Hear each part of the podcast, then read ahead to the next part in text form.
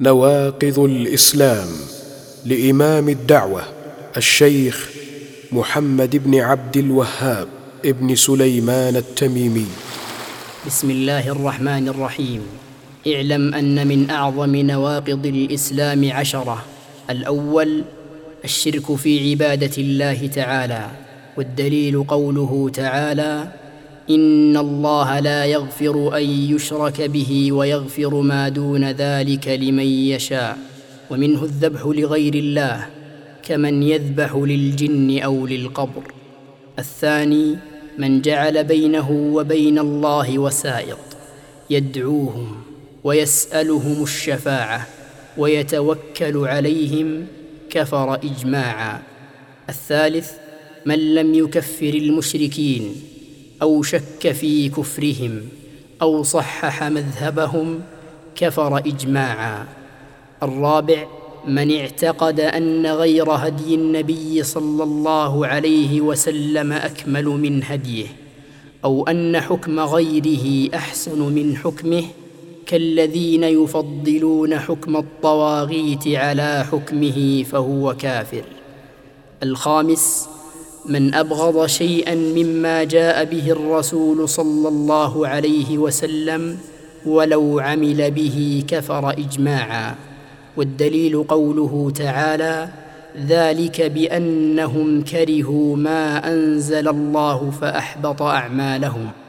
السادس من استهزأ بشيء من دين الله تعالى أو ثوابه أو عقابه كفر.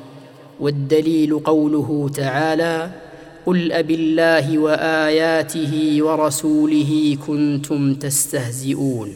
لا تعتذروا قد كفرتم بعد ايمانكم. السابع السحر. ومنه الصرف والعطف فمن فعله أو رضي به كفر.